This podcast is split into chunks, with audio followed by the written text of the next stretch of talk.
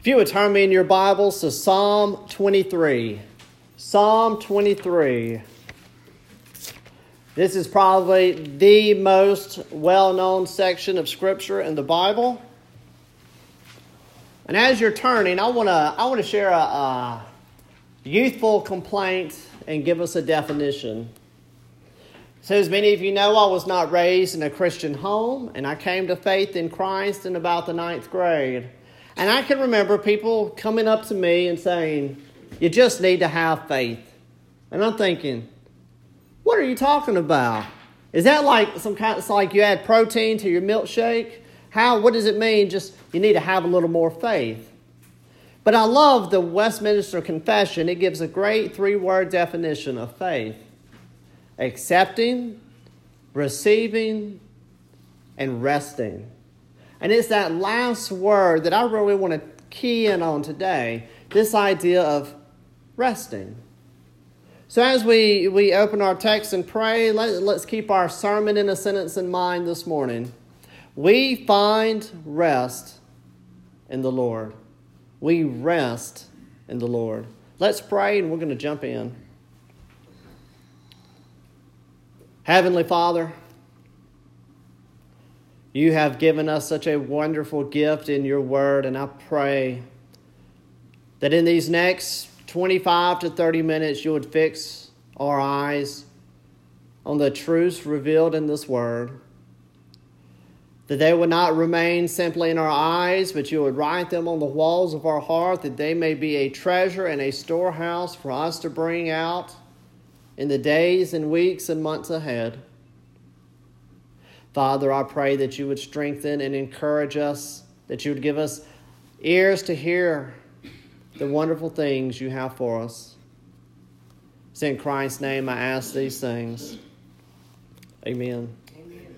We're going to read Psalm 23, starting in verse 1. Hear the word of the Lord. The Lord is my shepherd, I shall not want. He makes me lie down in green pastures. He leads me beside still waters. He restores my soul. He leads me in paths of righteousness for his name's sake. Even though I walk through the valley of the shadow of death, I will fear no evil, for you are with me. Your rod and your staff, they comfort me. You prepare a table before me in the presence of my enemies. You anoint my head with oil, my cup overflows. Surely goodness and mercy shall follow me all the days of my life, and I shall dwell in the house of the Lord forever. And thus ends the reading of God's word this morning. I don't know who I, in here I was reminiscing with this week, but I remembered that when I was little, we had a garden and I stayed with my grandparents a lot during the summer. And we would pick purple, purple hull peas and we would pick butter beans. And if we did not get done shelling them by 11 o'clock, we had to move inside because Mama had to watch her soaps. She could not miss her soaps. And one of them that she watched was the young, and the restless. The fact is, that was when I was about six. And I can remember being home from school one day, and I was about 16, and it was on, and guess what? The same people were still there. They wasn't young anymore, but they were still restless. And the th- fact is, in our own life, we find ourselves in the same way. That pain and suffering should not be the part and parcel of this world. That every time a blip comes on the TV and we see the words COVID 19, or we go to the grocery store and people are wearing masks and gloves, we get this eerie feeling that this should not be our new normal. That things aren't supposed to be this way. That we find ourselves both young, old, and restless. Times haven't changed, have they? David was once young and restless, and he was once old and restless. And in this psalm, he talks about the fear of death, he talks about the fear of man, He talks about lack, he talks about provision. This psalm seems very cute and very quaint, but it addresses some deep concerns in our life.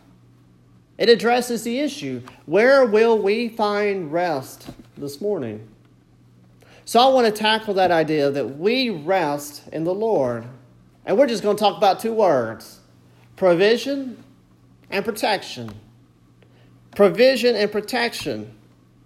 Now, as we think about this idea of provision, if you come to my house after you've taken a Lysol bath and you go to Zoe's room, she's got a whole collection of those little, little golden books, if you remember. And one of them is Psalm 23. And if you look on the front cover, it's a young David, and he looks so cheerful, and he's on the side of a, of a green, luscious hill, and he's playing the flute or the, the harp, and there's little sheep everywhere, and it's just this cute and quaint picture, isn't it? But it's only a half truth. You see, the word shepherd is really a loaded term in Israel. Shepherd, when David says, The Lord is my shepherd, David isn't saying, The Lord is the president of the shepherding union the Psalms will apply to David the term that David is the shepherd of Israel.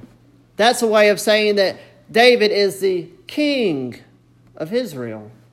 And think about what shepherds do they strengthen the weak, they heal the sick, they bind up the injured, they bring back the lost and the strayed.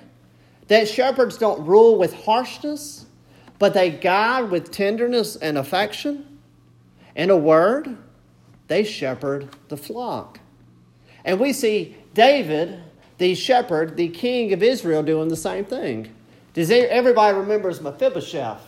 He was Jonathan's son that because of an accident he was lame. Now in our society, you know, you see someone coming up in a wheelchair and everybody moves out of the way. Sometimes it's because we want to give them space, but other times it's because we really don't have anything to say to them. And we see this everywhere that people that are disabled or with diseases, we, we keep six feet from us or, or something of this matter. But what does David do? He takes the weakest, lowliest sheep in the flock and lets him eat at his table. The, the most injured sheep eats at the table of the shepherd. Now I want you to read verse 1 again. The Lord is my shepherd. David could have said, The Lord is king, the Lord is judge, the Lord is creator. But he says, The Lord is my shepherd. The shepherd that cares for the weak and the afflicted, the shepherd that brings home the lost and the strayed. The Lord is my shepherd. Do you feel the tenderness in what he's saying? Calvin says that the God who will stoop so low for us must bear a even stronger love for us. And truly, if we are sheep and he is our shepherd, he has shown a great love for us. And look at it. The Lord provides us with times of refreshing. He provides us with times of refreshing. It says that he makes me lie down in green pastures. Now, you have to understand Israel is not like Hinds County. If you fell off a turnip truck in Hinds County yesterday, you probably got off and mowed your yard because that's the time of the year we're in. But in Israel, there wasn't just grass everywhere. You had to find lush green pasture. The shepherd had to know the lay of the land in order to get the sheep to it. This took a lot of skill. This took a lot of wisdom. This took a lot of trust. The sheep had to rest in the fact that the shepherd knew where to take them. But not only does he give them green pastures, but he gives them still waters. If you're reading in the ESV, there's going to be a footnote and it's going to say, waters of rest. That's a much better way of saying it. If you look in the Bible, rest is everywhere. If you look in the beginning of Genesis, our Bible say that God placed Adam in the garden. But that's not in the more literal translation is that God rested Adam in the garden. Now, y'all understand what that means. If you put your child to bed at night, you don't just flop them into bed, do you? No. You gently rest them into bed. It's a tenderness. We see the same thing in Genesis 6. The world's full of sin and chaos and misery. And the people are looking for one thing rest. And a boy is born, and his name is Noah. And guess what the word Noah means? Comfort, rest. That when the water was covered in a flood, God rested the ship on top of the mountain. That when they were in a house of bondage in a land of slavery, God brought them out and He gave them a Sabbath. What's that? A day of rest. And He promised to take them into a promised land that will give them rest. And each and every one of these situations, we see that what God is doing is just what David says. He restores my soul. He is restoring them. But not only does the Lord provide us with times of refreshing, the Lord provides us with times of adversity. You see, the shepherd didn't always take the first GPS route to the, to the pasture.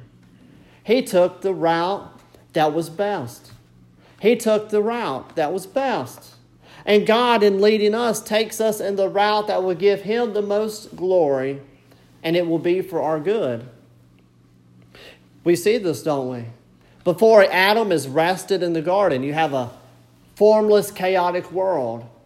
Before the ship is rested on the mountain, you have a world covered in a flood. Before Israel finds rest in the garden, I mean, rest in the promised land, they have to go through the wilderness. Then, in each and every time, there's times of adversity and there's times of refreshing. And we see this in the life of Jesus Christ. William, Plum- William Plumer says that Jesus was hungry and yet he never turned the stones to bread. That Jesus was poor but never found wanting. That Jesus endured the shame of the cross but he counted it all joy. What is, how do all these things work together? It's not that he puts his stock in times of refreshing or times of adversity, but he says, My Father is with me. In our lives, we will have times of both. It's not that we should sit home and put tally marks and see which one weighs out the other. The most important thing is not the time, but the shepherd. That the Lord is my shepherd. He leads me and He never leaves me. If you look on the news, you will see fa- chaotic situations, but I want you to just slow down and look at the people. And you will see children asleep in absolutely chaotic situations. Why? Because they're in the presence of their parent. And they can rest in the safety and the provision of their parent. In the same way, we can rest because our shepherd is always with us. Right now, we are in times of adversity. And our Christian forefathers were well acquainted with times of adversity. They lived from cradle to grave under the shadow of the cross. And they understood that pain in this life only ends in heaven. But rest assured that the same shepherd who led them and who weighed out their trials with incredible precision. He leads us as well. That He does not take us through trials just because He wants to go sightseeing, but that He is leading us to green pastures. That everything in heaven and earth is moved and molded that He may be glorified and that we may find our joy in Him. He is our shepherd and He is our King and He provides us rest. But not only does He provide us rest, but He protects us. He protects us. I love this idea. He says, Though I go through the valley of the shadow of death, I will fear no evil. If there wasn't so many of us, I would say, Let's go on a field trip this morning and go behind the church. That's not a valley, it's more of a ravine, but the imagery is the same. And you say, Well, how so? Go behind there. There's two things you're going to find. snakes and holes. The snakes don't scare me, and the holes don't scare me. It's just the fact that I don't know which hole has a snake in it. You know what I'm saying? David, in the same way, when he says, I go through the valley of the shadow of death, it's this imagery that you're going through a valley and there's caves and there's nooks and there's crannies where lions or bears or robbers, all sorts of evil could be. But you don't know where it is. And isn't that anxiety the worst part? But look what David says. He says, I'll walk through the valley of the shadow. Now, if we're going to understand this shadow, we don't need to read Psalm 23, we need to read Psalm 22. A few lines from tw- Psalm 22 says this Many bulls encompass me, bulls of Bashan surround me. They open wide their mouths at me, raving and roaring like lions. Dogs encompass me, a company of evildoers surround me. Deliver my life from the sword and from the power of the dog. Save me from the mouth of the lion. You see, Psalm 23 is the shadow of death because Psalm 22 already dealt with the problem.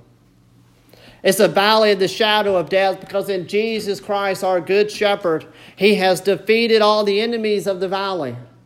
On the night he was betrayed, he looked at his disciples and he said, The shepherd is about to be struck. And he was. He lay stricken on a cross and he cried out, Psalm 22. My God, my God, why have you forsaken me? And the high priest and the scribes circled around him like dogs and bulls, taunting and gloating after him. They stripped him of his linens and they gambled for his tunic. Truly, he was laid down in the very dust of death. Why? Why? Well, he says it in John 10. Others flee because they're a hired hand. If you read the Pilgrim's Progress, you'll see Christians about to go through the valley of shadow of, of death, and two men run fleeing from the horrors in the valley. They say, Don't go there. There's hobgoblins and demons and all sorts of evil. But our shepherd is the good shepherd, that he knows his own and his own know him.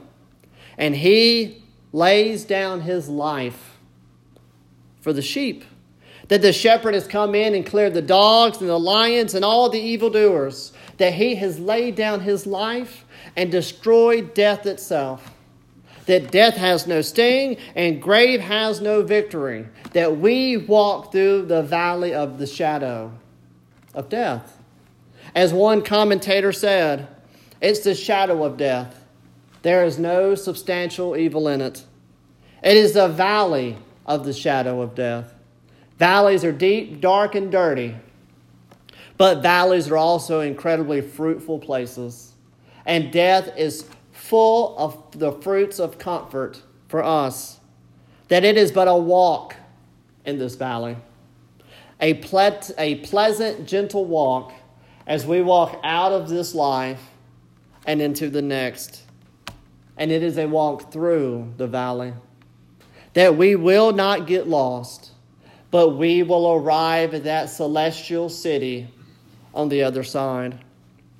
My friends, if God can protect us from the fear of death, he can, can't He also protect us from the fear of our enemies?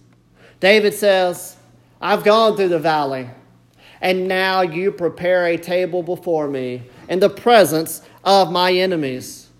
I would encourage you to read the life of David.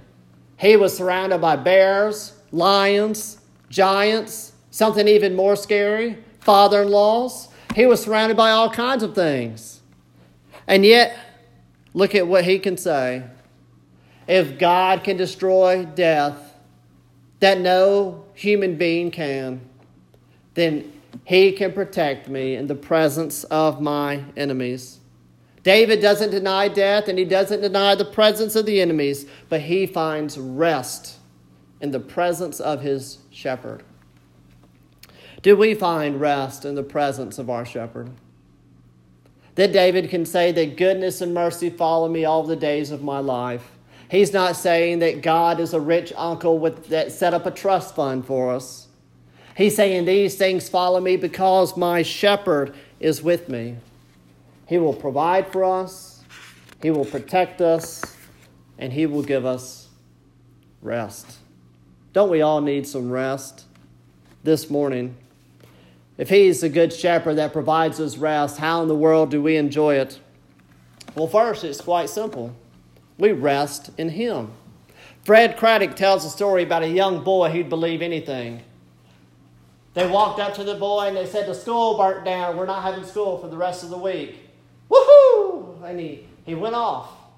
They saw him again and they said, Hey, they're giving out free watermelons at City Hall.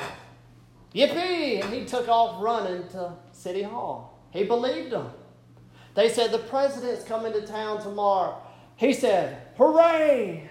And went home rejoicing. He believed it.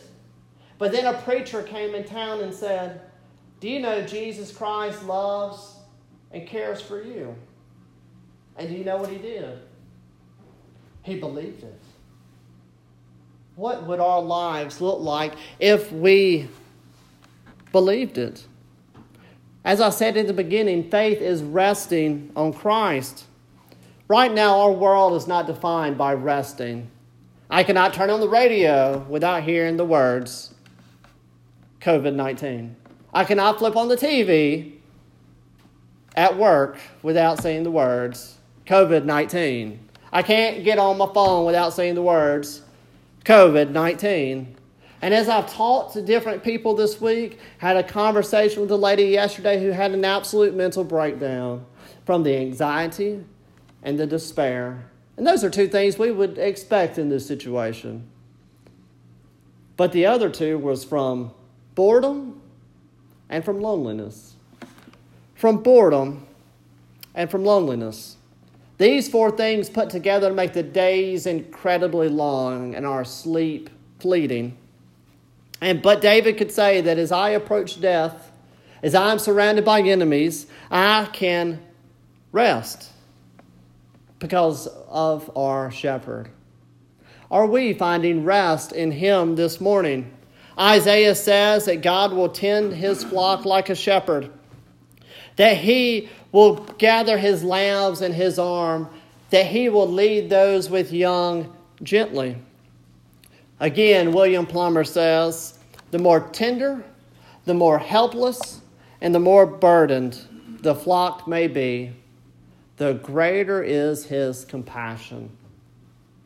And let me tell you, our God has an infinite amount of compassion on his people today. That when our, the way is hard and our knees are weak and feeble, that our God is gracious and merciful, abounding in steadfast love and faithfulness. That we can rest because we're carried in the arms of our shepherd. Now, last, do we rest in his ways? David says, Your rod and your staff, they comfort me. Now, these two tools serve a different purpose, and they're very important. As they say in the Delta, there's a ditch on both sides of the road. The rod keeps you out of one, and the staff keeps you out of the other. The rod was often used for discipline. And we see that God sends challenging providences in our life to discipline us. He says something like this in Deuteronomy 8. He says, Look, You've gone through the desert. You hungered a little, and I fed you with manna. I tested to know what's in your heart. You walked in the wilderness for 40 years, and your shoes didn't wear out, and your feet didn't swell. Doesn't that sound wonderful? And he says, I did all these things to test you, to know what was in your heart, that you would know that as a man disciplines his son, so the Lord disciplines you. As we look back on our lives, we tend to find green patches in our lives. And we confuse green patches for green pasture. But God's rod keeps us from falling off the road into a ditch where we would be full of loneliness and boredom and despair and anxiety. Now, the other way God keeps us out of the ditch is by His staff And by his staff, this is what he uses to guide us. And as Jesus was departing this world, what did he say to you? He said, I'm not leaving you, but I am sending to you another comforter, a comforter who will reveal me to you, a comforter who will guide you. And let me tell you, we need that guidance today. If you go back in time, when they used to travel the Atlantic on iron ships, they had two compasses. One compass was kept next to the steering wheel, and the other compass was kept on the top of the mast.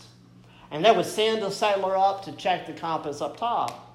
And finally, one passenger said, Look, isn't one enough? Why do you need two? And he said, It's very simple. The compass down here is affected by the ship, but the compass above that, up there is above all influence. Our compass is affected by what's going on in the world around us. We need a compass that is above all influence. In this day and age, we need to be spiritual men and women. A spiritual men and women that depend on His Spirit to lead and to guide us today. If the guidance of the Spirit is not there, if we are not seeking Him and His help, we'll fall into the ditch. My friends, that is the key. That is part of the way that the Lord provides for us rest this morning. Last, I just want to touch on the last verse. He says, I shall dwell in the house of the Lord forever. We're going to meet here as long as possible. But there might be a time when you're at your homes, nuzzled up next to your spouse, reading the Bible, praying, and worshiping the Lord together. That is a spiritual outpost in these times. If y'all remember back in 1981, you remember when the, uh, the American hostages from Iran came home. What's the first thing they did? Did they get medals? Did they get accolades? Oh no. They hopped off that plane and kissed the dirty ground because they knew where they'd been and it wasn't pleasant, but they knew where they were now. David is looking forward to where he will be. And as we gather in this place, we find rest in worship. This is a spiritual embassy, an outpost on the, on the frontier where God provides rest for weary souls. As long as we meet, I pray that we can worship. And if we can't meet, I pray each night and with your family that you are worshiping the Lord, for God uses this worship to give us rest. So, in closing, let me just read from John 7, not from Revelation 7. John pens these words to point us to that great green grass to look forward to. John says, Therefore, they are before the throne of God and serve him day and night in his temple. And he who sits on the throne will shelter them with his presence. They shall hunger no more neither thirst no more. The sun shall not strike them, nor any scorching heat. For the Lamb in the midst of the throne is their shepherd, and he will guide them to springs of living water, and God will wipe the tears from their eyes. My friends, as we get ready to close in worship and go home for this day, we must not confuse the green patch with the green pasture. That though we may feel like we are in the wilderness today, that our Heavenly Father is a shepherd who does not leave us and does not forsake us, and He is guiding us to that great green pasture where we can rest and find refreshment for all the days. So, that being said, let us pray and seek our rest in the Lord.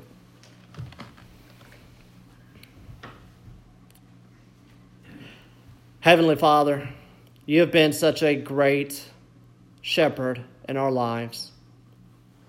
And now, Father, we look to your rod and your staff to continue to guide us. And I pray, Father, that you would take the words of these Psalms that's been precious to us, even from our many of us from our childhood,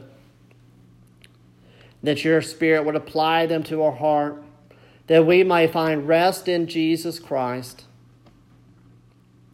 For you promise to give the weary the weary rest. And I pray as we continue to enjoy the rest of the Sabbath day with our family, that this would be a day of refreshing for us, a foretaste of the great rest that we all look forward to.